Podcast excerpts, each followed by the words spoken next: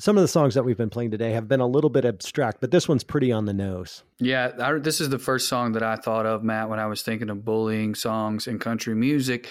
This is a song that I think came out, or I first heard it when I was sort of a surly, cynical teenager and was sort of not vibing with sweet country songs anymore. I was moving into rock and roll and expanding my mind and getting into darker themes. And even though I was sort of against sweet country songs at that time, this one got me.